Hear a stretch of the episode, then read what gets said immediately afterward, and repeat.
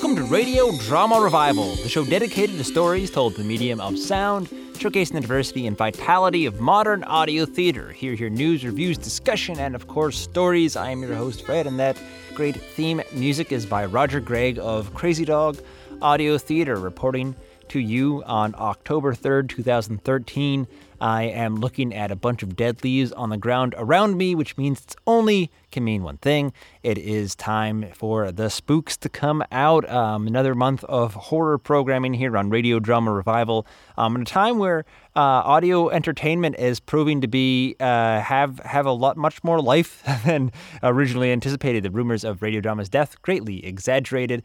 Um, all sorts of exciting things uh, coming out and evolving and being remembered. I recently was made aware of the Night Vale phenomenon. I cannot say enough uh, the good things and surprise and delight at seeing um, an audio program become the sensation that Night Vale has and um, it has this really delicious blend of the macabre um, and that uh, and a really interesting format. Um, it's not say a, a, standard radio drama in the sense that there are it's a fictional world and there's characters and actions and and you're watching a scene, uh, but it actually has a format where it uses the the, the radio experience as kind of uh, the premise for the storytelling mechanism, uh, which is just brilliant. Um, and you know, uh, various radio shows have included uh, radio announcers as part of the, the program, going you know back to War of the Worlds, of course, um, and uh, in various ways. Um, I've used it, others have used it um, in different ways. Um, Night Vale, kind of the whole premise is based on having a, a, a an announcer uh, who is telling you uh, the, the, the news, but the news is in, from a pretty odd town. Um, and anyways, uh, I'm hoping that we'll get a chance to actually uh, meet with the Night Vale creators, or at least talk about and feature some of their their work on this podcast um, in the future. But um, I also wanted to sort of pay tribute to uh, even if the the not literal um, artistic descendant, but sort of the spiritual ancestors um, in modern audio theater um, of shows like Night Vale. Um, of course, going back uh, throughout uh, the the history of radio drama, there's great stuff from um, the Golden Age to CBS Radio Mystery Theater um, uh, and others. But uh, what really has come to mind, a show I hadn't thought about in a few years, was Wormwood. Uh, now, Wormwood started in 2007, eventually wrapped up by the end of 2010, and spun off into a comic book series uh, in 2011. I think they're actually still even releasing the Sparrow and Crow kind of side adventures set in a, a weird town in Los Angeles, off the beaten path a little bit, where weird things started to happen, uh, kind of a Twin Peaks esque radio drama, supernatural, noir thriller and um, Wormwood was just fantastic. Uh, the first season was just came on strong and uh, really kept you in suspense. Um, you know, by today's standards of production values, or maybe uh, you know had had some stuff they could work on. But gosh, the storytelling quality of storytelling was excellent.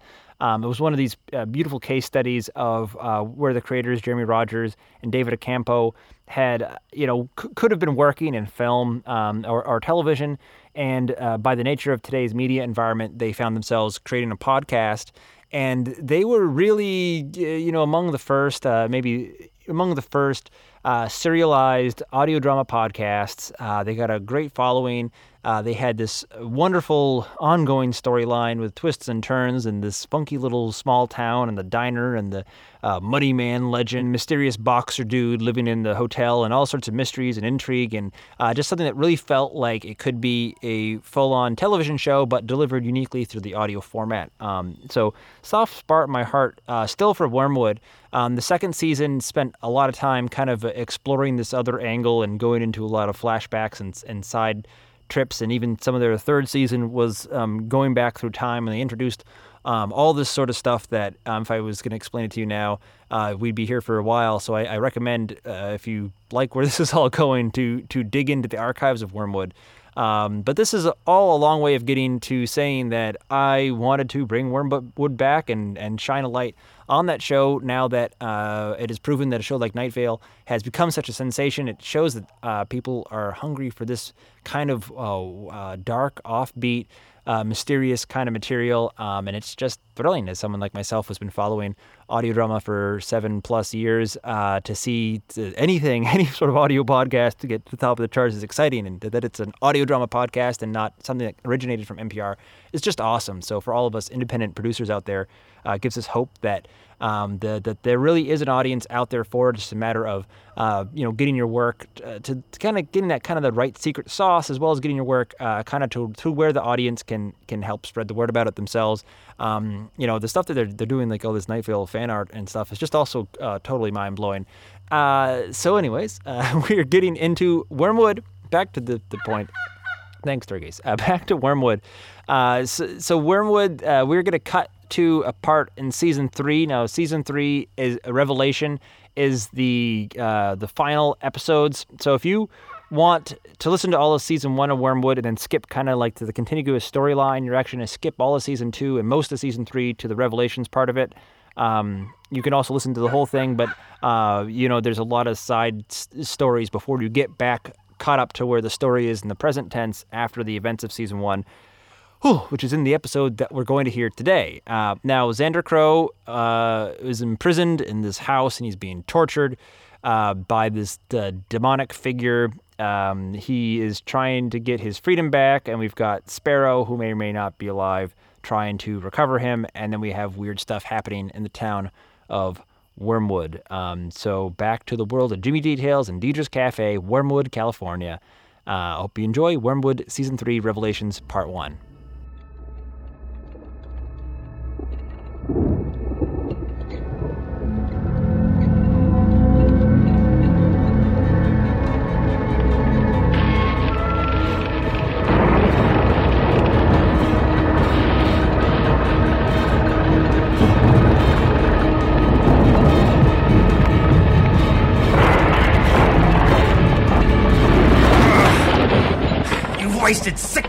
Months of my life with these arcane tortures. Tortures that do nothing but. Dr. Crow, these painful moments each day are all that I have to make me smile. Doom and gloom without me, isn't it, you sadist? I am dependent, and I admit that I live to make you suffer. In the absence of my nieces, I have dedicated myself to you. I hate to be the bearer of bad news, but this hurt you like to inflict only hurts a little. Yes, I know. But our meshing of a modern body with the cruel tools of a darker time will yield a different result today, Dr. Crow. The pain will be a spectacular hullabaloo. What? What is that? You're gonna go too far! You're gonna kill. Is your binding secure? Are your muscles stretched and held to their limit? Andy! Abacus! Please don't! Please! God is a traffic director of a one way boulevard, Dr. Crow. God points that way. Do you see? That way. But perhaps you are not a believer. Considering your exploits in what we label a cult, I would be astonished if you are not one. I believe in God damning you! God is a direction, nothing more than a navigational guide luring us away from our point of origin.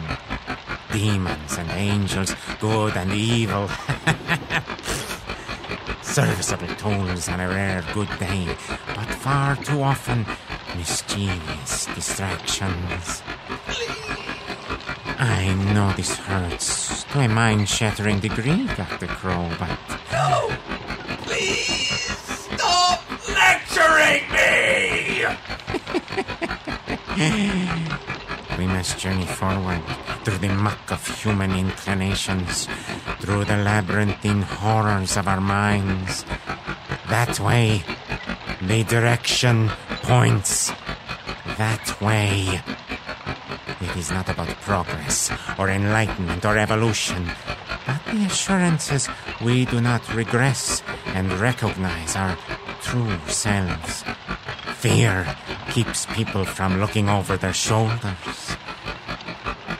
Fear directs far too many of the sheep. Oh, hold that thought. I need to wind this up again.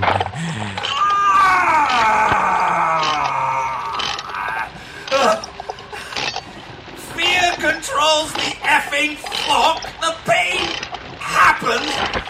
If you don't, what are you trying to say? You do not realize how carefully you stay within the lines. I've never been too much of an abstractionist. But you are a supernaturalist, devout as they come, Dr. Crow. So you torture me to gain some. I torture you for giggles. Nothing more. It makes me feel the loss of my nieces a bit less when I see you cry. Those two little girls. We drown them. I am aware of the circumstances involved. The physical loss of such precious girls has killed my lackadaisical ambition and motivated me to resist the direction. You see, Dr. Crow, I am a collector of antiquities.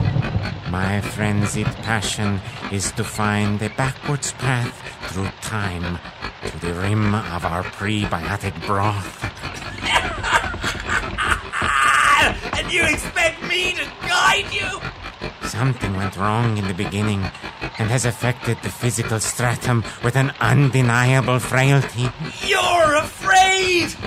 That's what this is all about. You're afraid to die. I am only afraid of dying in a world that houses ancient knowledge as rare as the object of wormwood.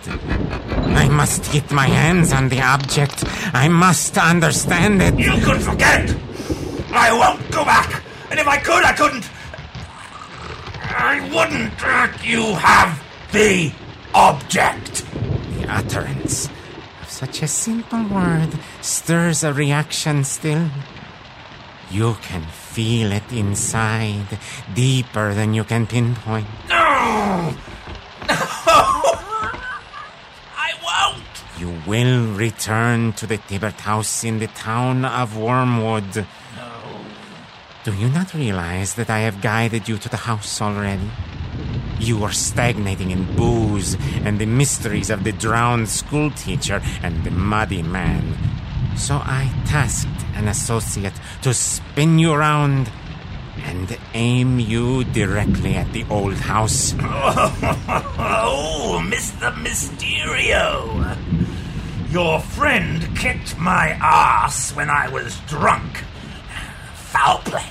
Return to Wormwood, Dr. Crow. Return to the Tibbert house and take the object of Wormwood for me. the springs have run out again. Here, let me give it one more sturdy wind up. No, no, no!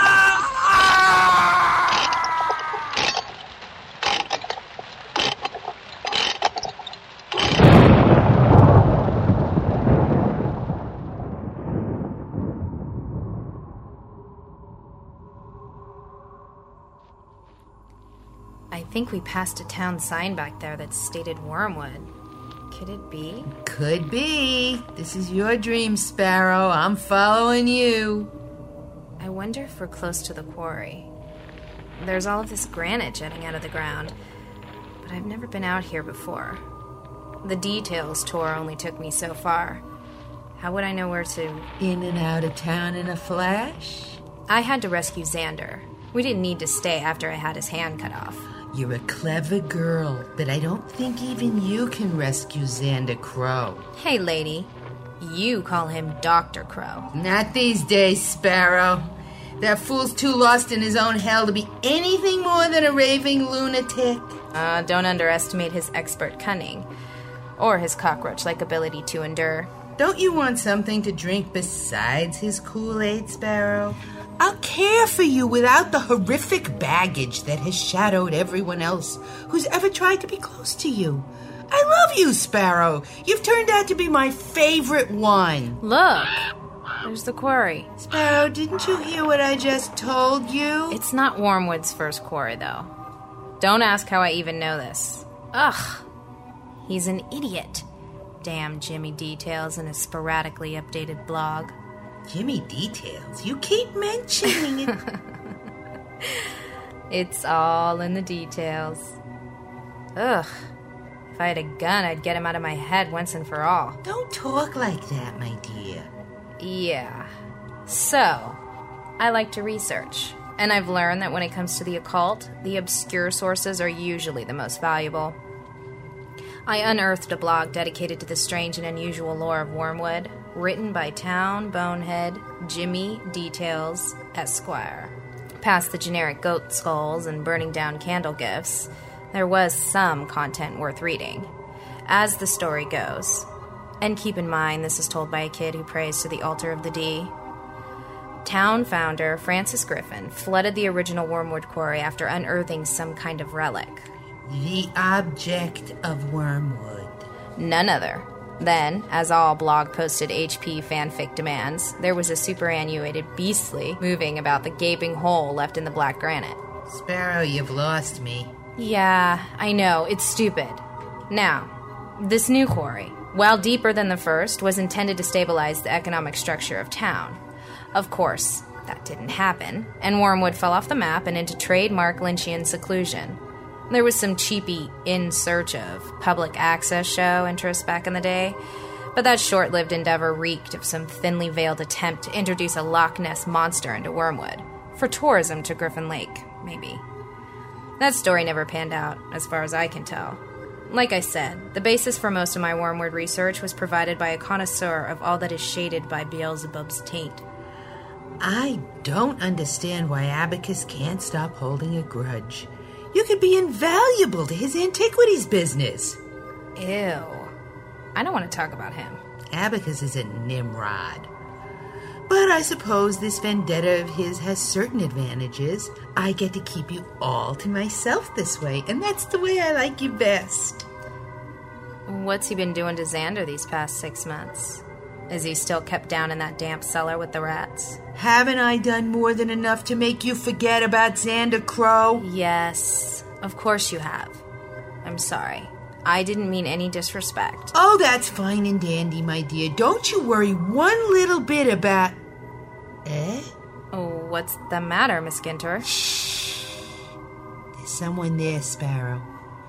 Don't you see? At the edge of the quarry. Who else is in here with us? Who are you dreaming about? Nobody. I.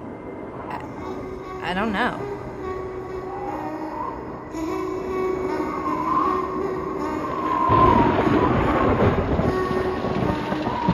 Did you hear that? In the wind, there was a song, a children's song about the muddy man is watching you. He'll drip from his bones till he finds you alone. Then the muddy man will. Behind you! It's the bloody man! It's got me! Run! Run! We have to fight it! Leave it to me. Go! I'll take care of this. Get the hell out of here.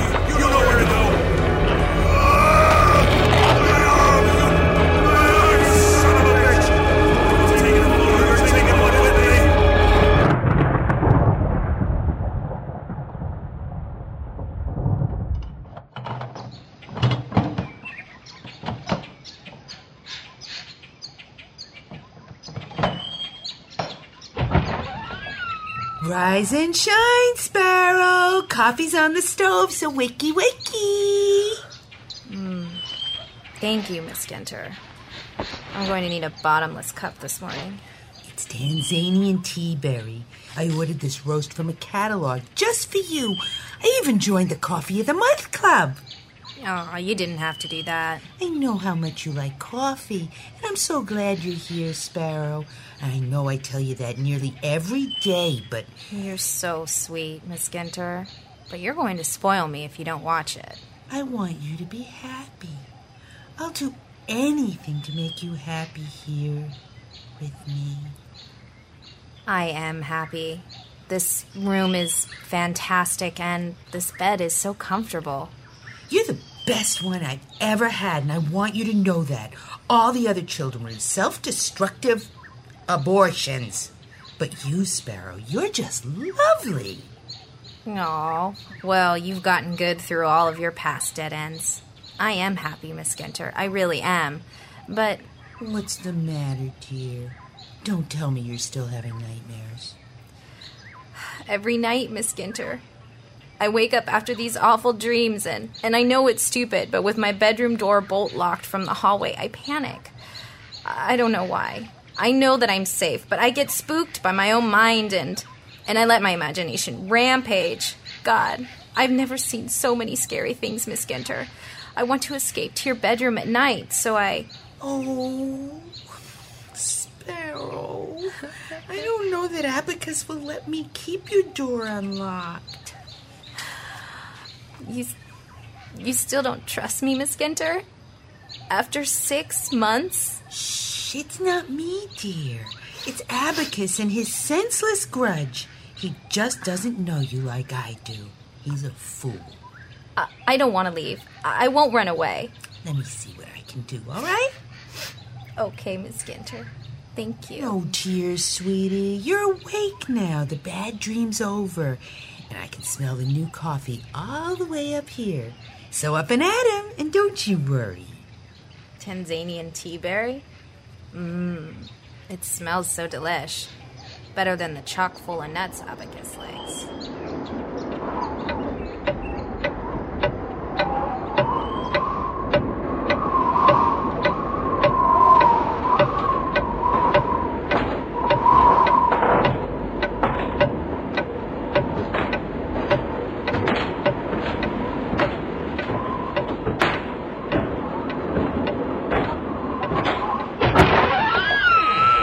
Splinter, are you asleep? How could I be, Abacus? I heard them. I just closed my book for the night and I heard the hallway floor squeak and the front door open. It is very exciting, is it not?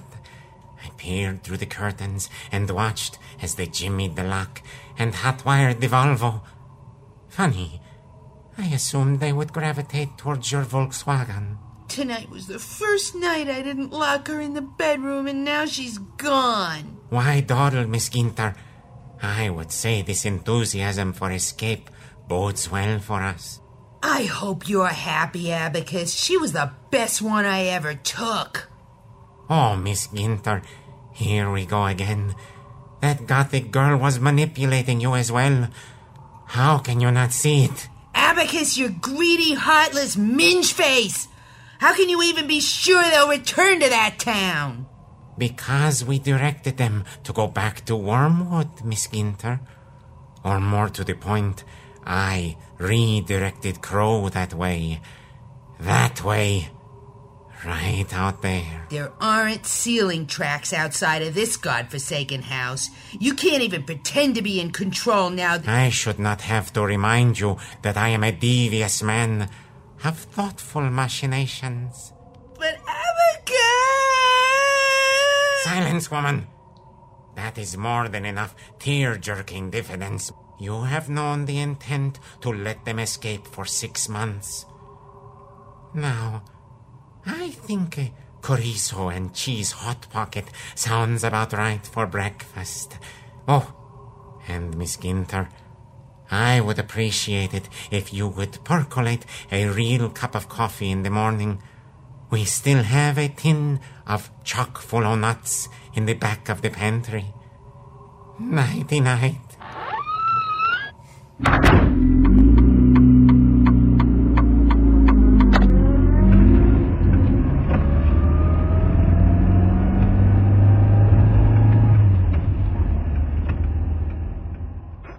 Tell me again how you escaped. Come on, Xander. I've already told you twice. If I tell the story again, it'll start to feel like I'm trying to fashion myself into some kind of action hero. But you, you killed that mean old witch in her own kitchen? Ha ha! That's simply fantastic! Yeah, well, Brazier, what of him? like I said, I heard him, but I don't think that. But you don't know that he's dead. That's why we had to tiptoe through the house. I I get it. Nonetheless, you did a great job. You saved us. Sorry it took so long, boss. Traffic was a bitch, right? Something like that. Speaking of traffic and cars, we're almost out of gas, and I don't know where we're going. Going? That's a good question.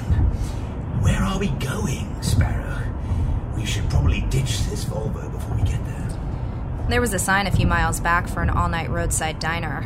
Sparrow, you will need to brace yourself. I am going to order half of the roadkill menu and devour every morsel the only way a freed torture victim can. Disgustingly. I hate to fall back into our old roles with such immediate aplomb, but Xander, we were in prison nearby for six months. Let's not make light of that fact. I say we keep moving. We'll find a new ride at the diner and then jet. I promise we'll stop and eat after a few hundred miles. My dear Sparrow, I've missed you. And I do hate to validate your fear of pattern emergence by ignoring your reasoning in this particular case. But Ugh.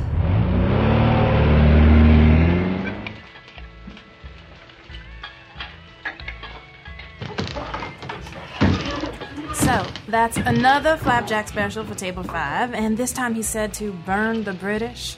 That guy out there really digs your cooking. A long night on the road can do that to the poor, unfortunate traveler. But hey, maybe there's a good tip at the end. Not gonna happen. That girl he's with is only drinking coffee. She eats like a bird, and she's got that flighty look in her eyes. They're so gonna bolt. You're probably right. Pancake's coming up nonetheless. Maybe we can weigh him down, slow his mad dash. So, have you, uh, thought any more about what I said? The freezer is right over there. Listen, you're very cute and all. Oh, come on! How can you deny me the experience of doing it to a one armed man? You're straight out of one of those old movies I used to watch with my dad. The stranger comes to town, he's like a fugitive or something, and all he wants to do is keep his head down until he But meets. you're married.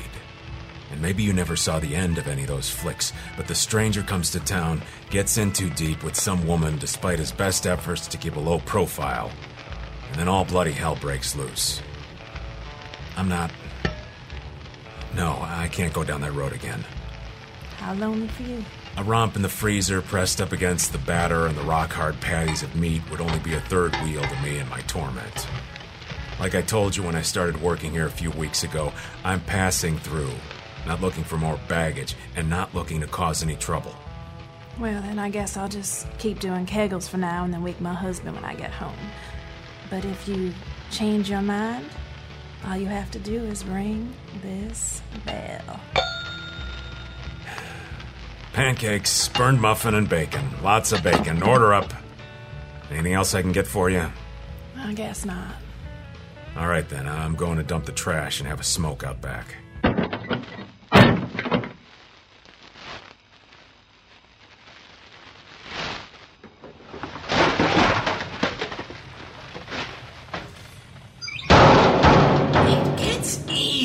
You know, going through the motions with only one hand, or only one arm in your case. Xander Crow. Imagine my surprise to notice a one armed cook in an out of the way roadside diner during the wee hours of the night. And not just any one armed act, mind you, because frankly, I've seen my fair share in pit stops such as these. For instance, I once found myself in a brawl with a one armed dwarf in a seedy truck stop outside Paducah, Kentucky, who had this annoying Pat Benatar jukebox fetish and a penchant for violent mind control of the patrons. What are you doing here, Crow? Right back at ya. Me, I'm escaping. Hold on, let me rephrase that. We are in the midst of escaping six hellish months of captive torture. I'm the other half of the we. The name's Sparrow. I'm not sure if we've met, but I know who you are. You're that defamed boxer from Los Angeles. Fled down after some mob trouble. Familiar much, boss? You landed in Wormwood, dropped the name Valentine, and opened up a quaint bed and breakfast. And then things got weird. Something like that, yeah.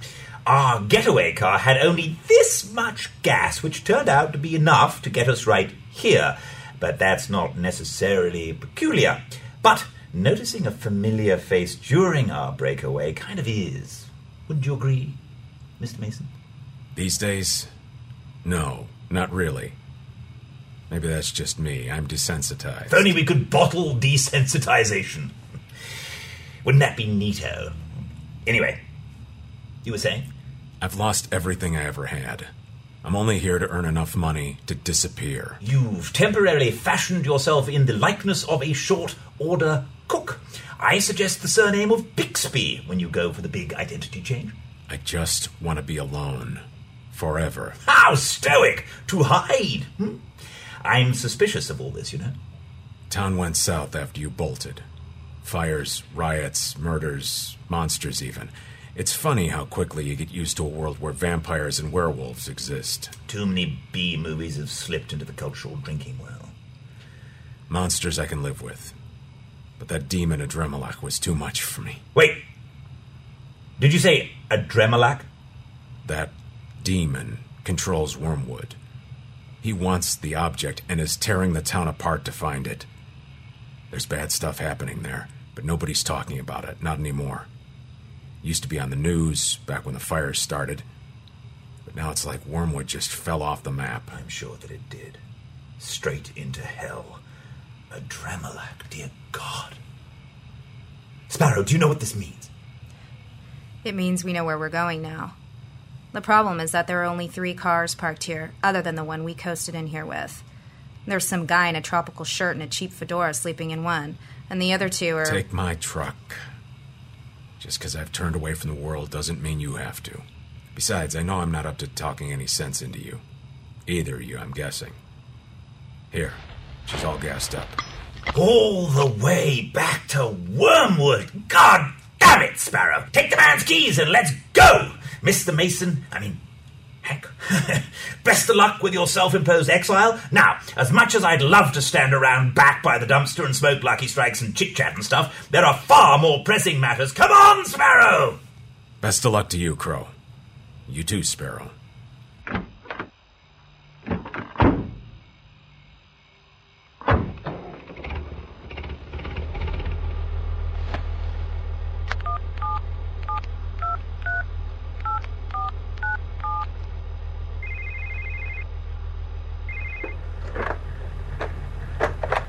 It's me. It's done. They're on their way back to Wormwood. Well played, Mr. Mason. What did you have to say to make them return? I rambled until something clicked in his eyes. Very good. My faithful associate, Mr. Albatross, has given the waitress at your establishment all of the money you are owed. She is waiting for you in the freezer. You son of a bitch. Farewell, Mr. Mason.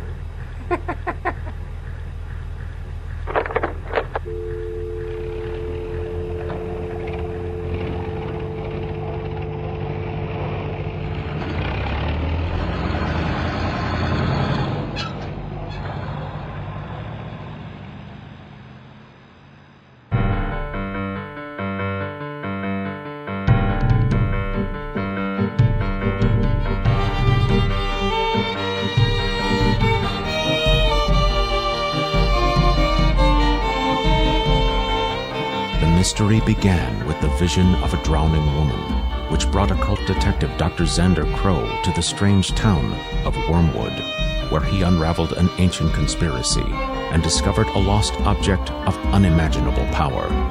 In the months following, evil has besieged the sleepy foothills town, and the last of Wormwood's citizens guard against a growing threat of unspeakable horror. The final hand in a centuries old game has been dealt. And now, at long last, all answers will stand revealed as destinies meet and fates intertwine in Wormwood Revelation. Chapter 1 Written by Jeremy Rogers and David Acampo.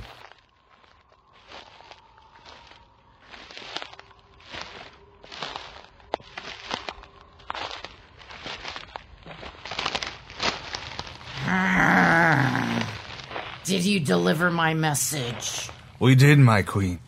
I don't like it. Simplest vermin. Makes my fur stand on its end. Shut up, fool! I mean no disrespect. Queen Mother. I honor the pack with my service. No, you are right, boy. To side with the spirits is to go against the law of fang and claw. But the Star Child has led us to the object. We must have it, above all else. The object, in accordance with the prophecy. Yes, pups. Yes, the Moonstone, our birthright. The promise of the eternal hunt. The promise of the world forest. I tire of the humans and their magic, and of the pale, bloodless vampires. Yes, my pup. And that is why we must take special measures. There is no path for the spirit creatures in the world forest. But in this world, yes, they can subvert the unnatural will of ethereal science. Magic. Ah! Give me the cold of the night and the pull of the moon. Soon, pups, soon, Ah, all will know the quickening pulse of the hunt. But first, prepare the prisoners. I expect our guest will arrive shortly. Urgh, prisoners! urgh. I long for the day when I can stalk and eat my prey. I've no love for the arcane strategy of man and spirit. Waiting. I don't like this waiting. How the humans do this, I will never understand.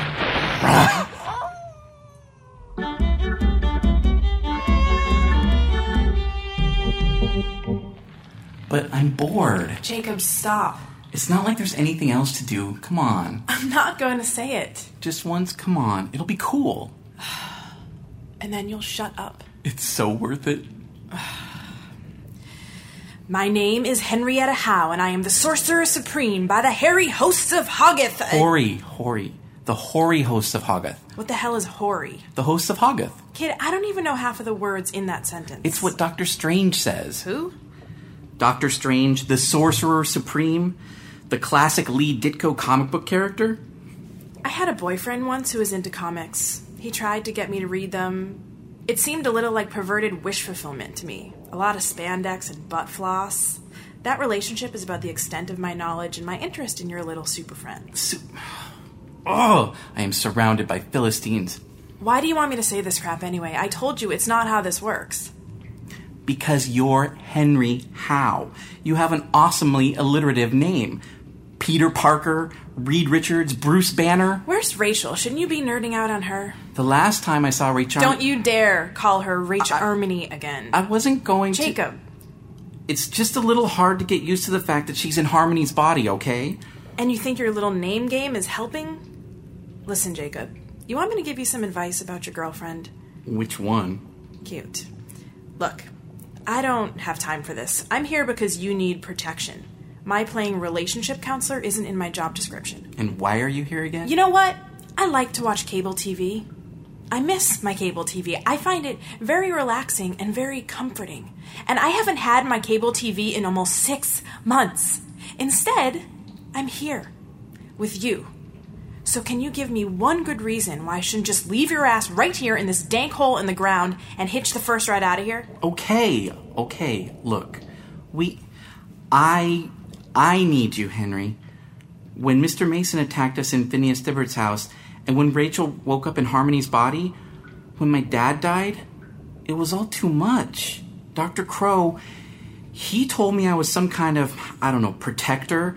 I guess I thought maybe that meant I was destined to be some kind of superhero, you know? Please don't. No, I mean, look, I get it now. This isn't the Bat Cave. Watching your dad die doesn't make you anything special. It just makes you scared of everything. These things, they always have a price. Dr. Crow, he left me here because he didn't know what else to do. But when you came in, it was like, hey, maybe there's a ray of hope here. And you helped us. You protected us when we needed it the most. I'm really not qualified to be a ray of hope, kid. Somebody paid me to come here and check things out, and then I saw how Xander. How Dr. Crow had left things, and I guess I'm here to clean up his mess. Again. He's a bastard.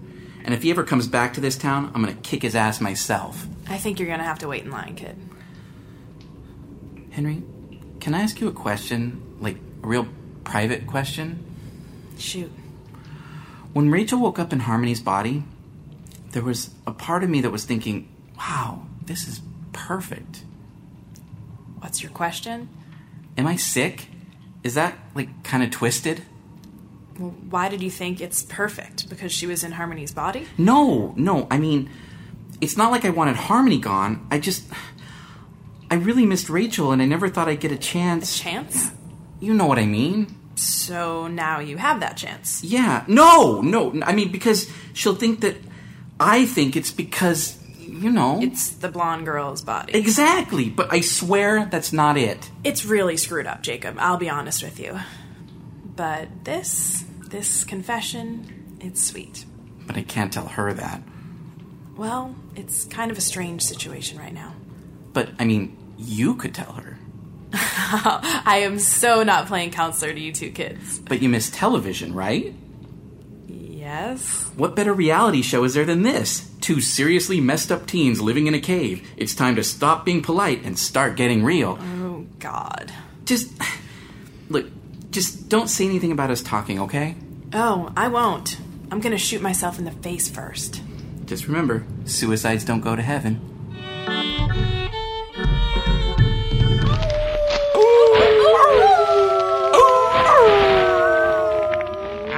Our silver maned elders have long gleaned magics from the minds of feeble men. We have learned hex and curse and enchantment, even though it pains us to do so.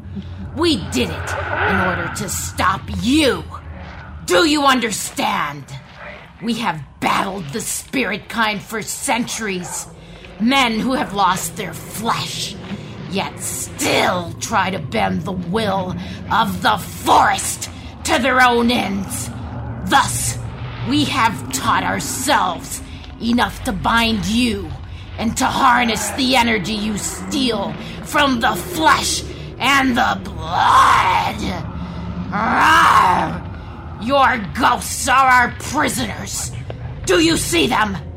Do you see their pale, vaporous forms writhing in the pain of our binding magics?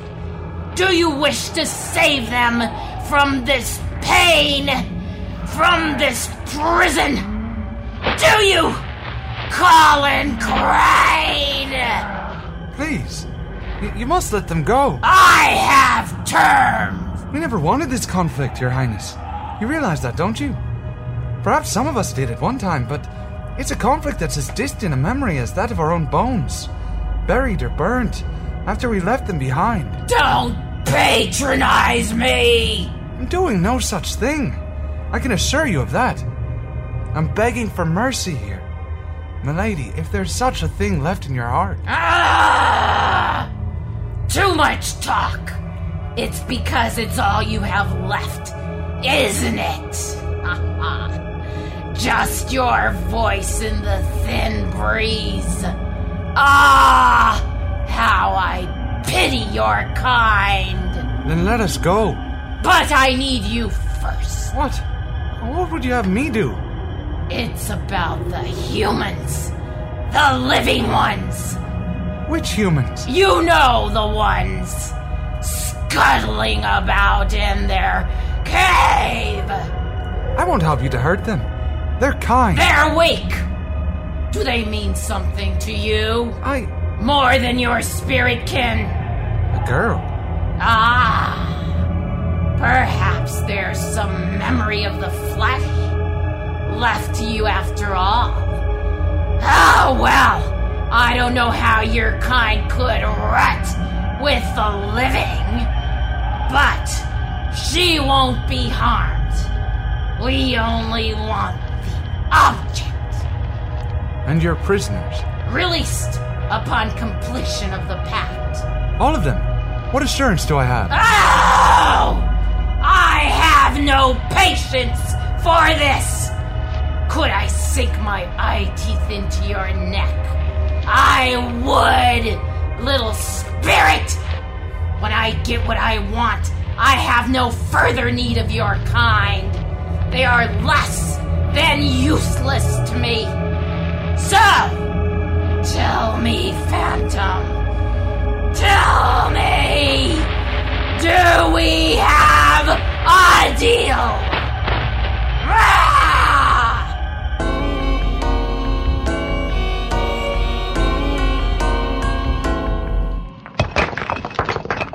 I don't think we realize just how much impact we have on our surroundings, you know?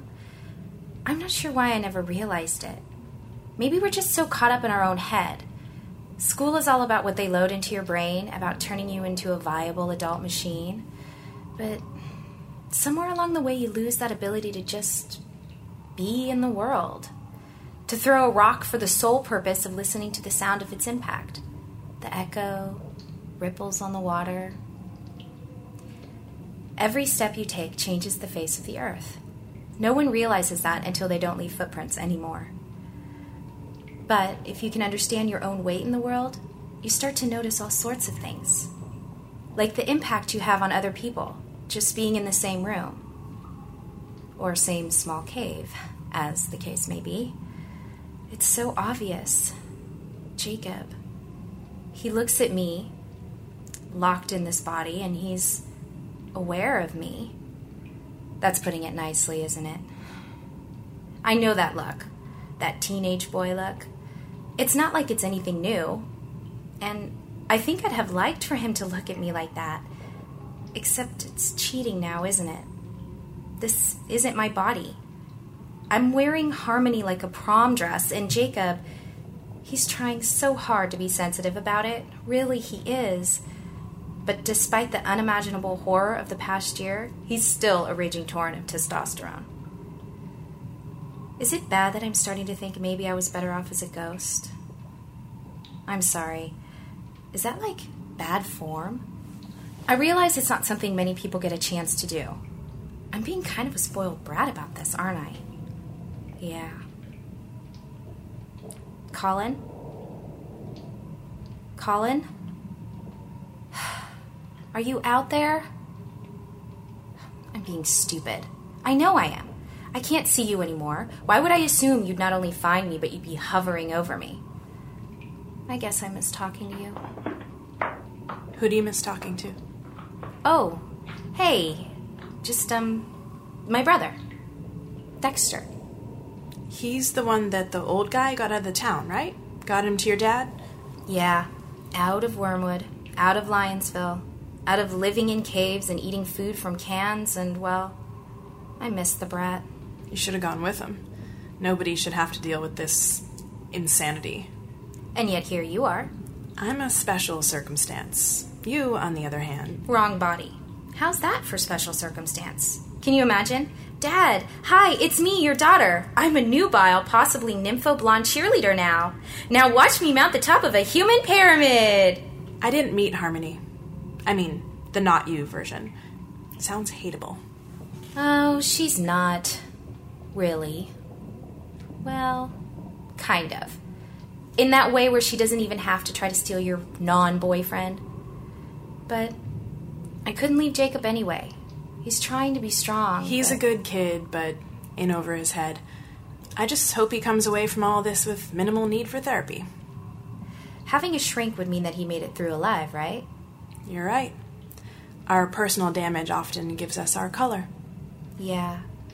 So, speaking of damage, what happened to you anyway? What do you mean? Your hand. Are you like. I mean, I can see you keep it in a glove and always hidden in your pocket. Were you in an accident or something? Is it the same thing that happened to Dr. Crow? Because his hand was. Yeah, I know. Um, it's a long story, Rachel, and complicated. Hello? Invasion of the body snatchers over here. I know about complicated. Point taken. Um, I was, um, I guess you could say I was curious, and sometimes curiosity doesn't kill the cat. Sometimes it just leaves it with a torn ear and one good eye. Visceral metaphor. Ew. But, okay, you can do things, though, right? Like Dr. Crow? Like we wouldn't be alive without you kind of things? Is there like a one handed magic club? Sometimes we learn from our scars, I guess. Yeah, I guess being dead is like one big old scar, too. What are you doing over here anyway? I thought your whole job was to keep an eye on Jacob, with his greater destiny and all that. The kid's driving me up a wall. He sees me as his own personal super sorcerer or something, driving me crazy. I know. He keeps trying to get me to harness my power to invade other bodies. I think he thinks we're going to be his, like, X Men team. Or he just wants me out of this body. I don't. Look, I can't pretend to know what it's like for you two, but I've seen the way he looks at you, Rachel. He's not just looking at her. I remember teenage boys. Lord, do I remember teenage boys. And he is not your typical teenage boy. Well, that's certainly the understatement of the year. Typical isn't exactly hanging in a cave with a living dead girl and a. What are you anyway, Henry? I'm the person who's helping you. But why? Because you need it. And you wonder why Jacob thinks of you as his own personal Doctor Stranger? He's got you with this whole comic book thing, too, doesn't he? It's a part of his charm. Living in a cave for six months kind of destroys any susceptibility to charm. Or that might be my superpower.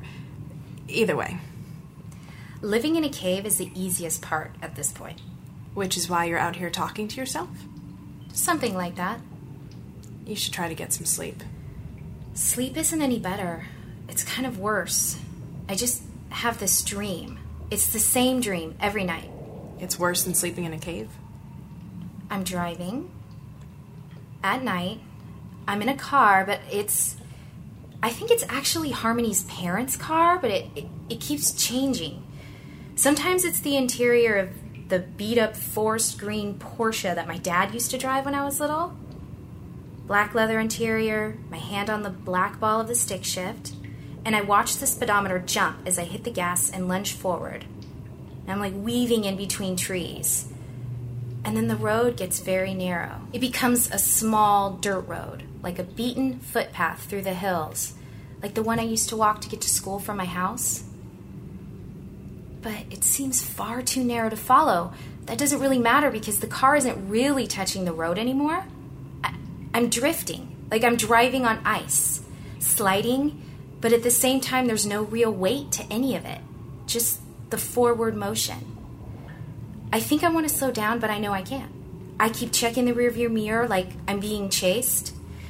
The moon hangs over everything, but I can't see behind us. Can barely make out the trees. The road, if it even still exists, is as black as the night. The trail keeps rushing under me, and I'm searching to stay in line with the faintest curve between the trees and the rocks as I keep driving up and up and up like like a mountain, but I can't even see the peak. I just know the sky is getting bigger. The stars are almost under me now, and I'm terrified. I know something's not right. And then and then I realize I'm not looking out the rear window. I'm looking into the back seat. And it's black back there. It's as black as the night. But I realize that something's there sitting in the seat. The moonlight casts the tiniest edge of light on a form. There's something behind me, in the car with me, and they start to lean in closer, and I can feel the pressure of fingers on the back of the driver's seat pressing into the leather. And that's when I wake up. Christ, kid, that's. that's awful. Do you think it means something? I think it means we need to get you out of this cave. Rachel. Probably. I swear I'm starting to hear things.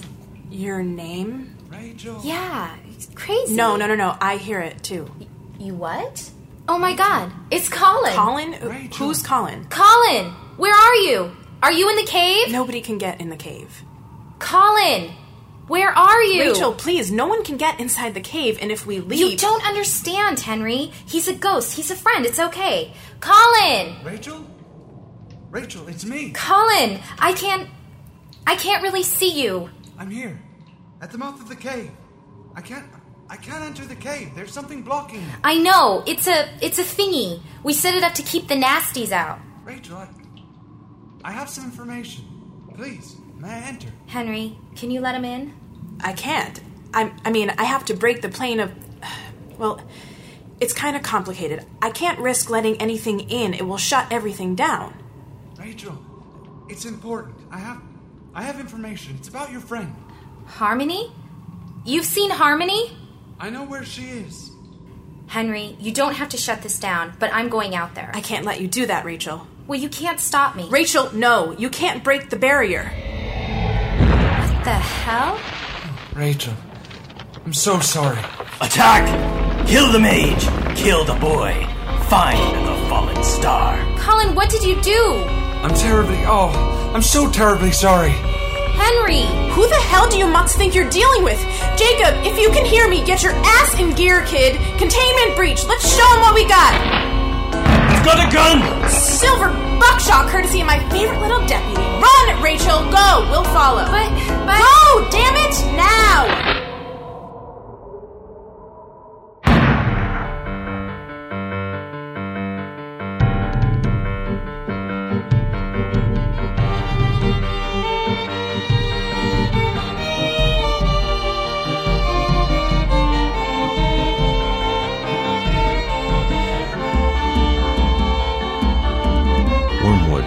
Is a serialized mystery podcast produced by Habit Forming Films, LLC.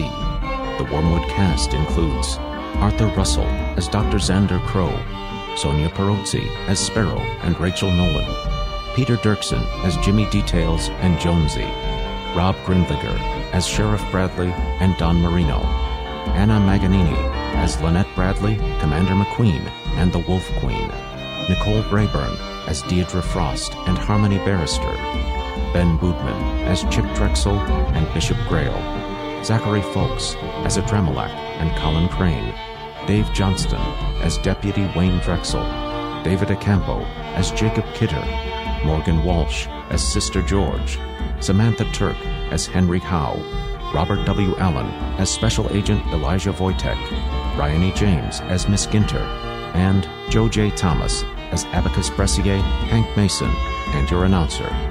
Additional voices provided by the talented cast. Original music composed by Todd Hodges. Audio recording engineered by Greg Wilkinson. The Wormwood writing staff includes Jeremiah Allen, Rob Allspaw, Paul Montgomery, and Tiffany K. Whitney. Executive producers David Acampo and Jeremy Rogers. Wormwood created by David Acampo and Jeremy Rogers. Please visit www.wormwoodshow.com for episode guides, cast and crew information, and other original content. Season 1, The Drowned Woman, Season 2, Crossroads, and Season 3, including Five Fingers of Glory and Portraits, are available online now. Thank you for listening, and welcome to town.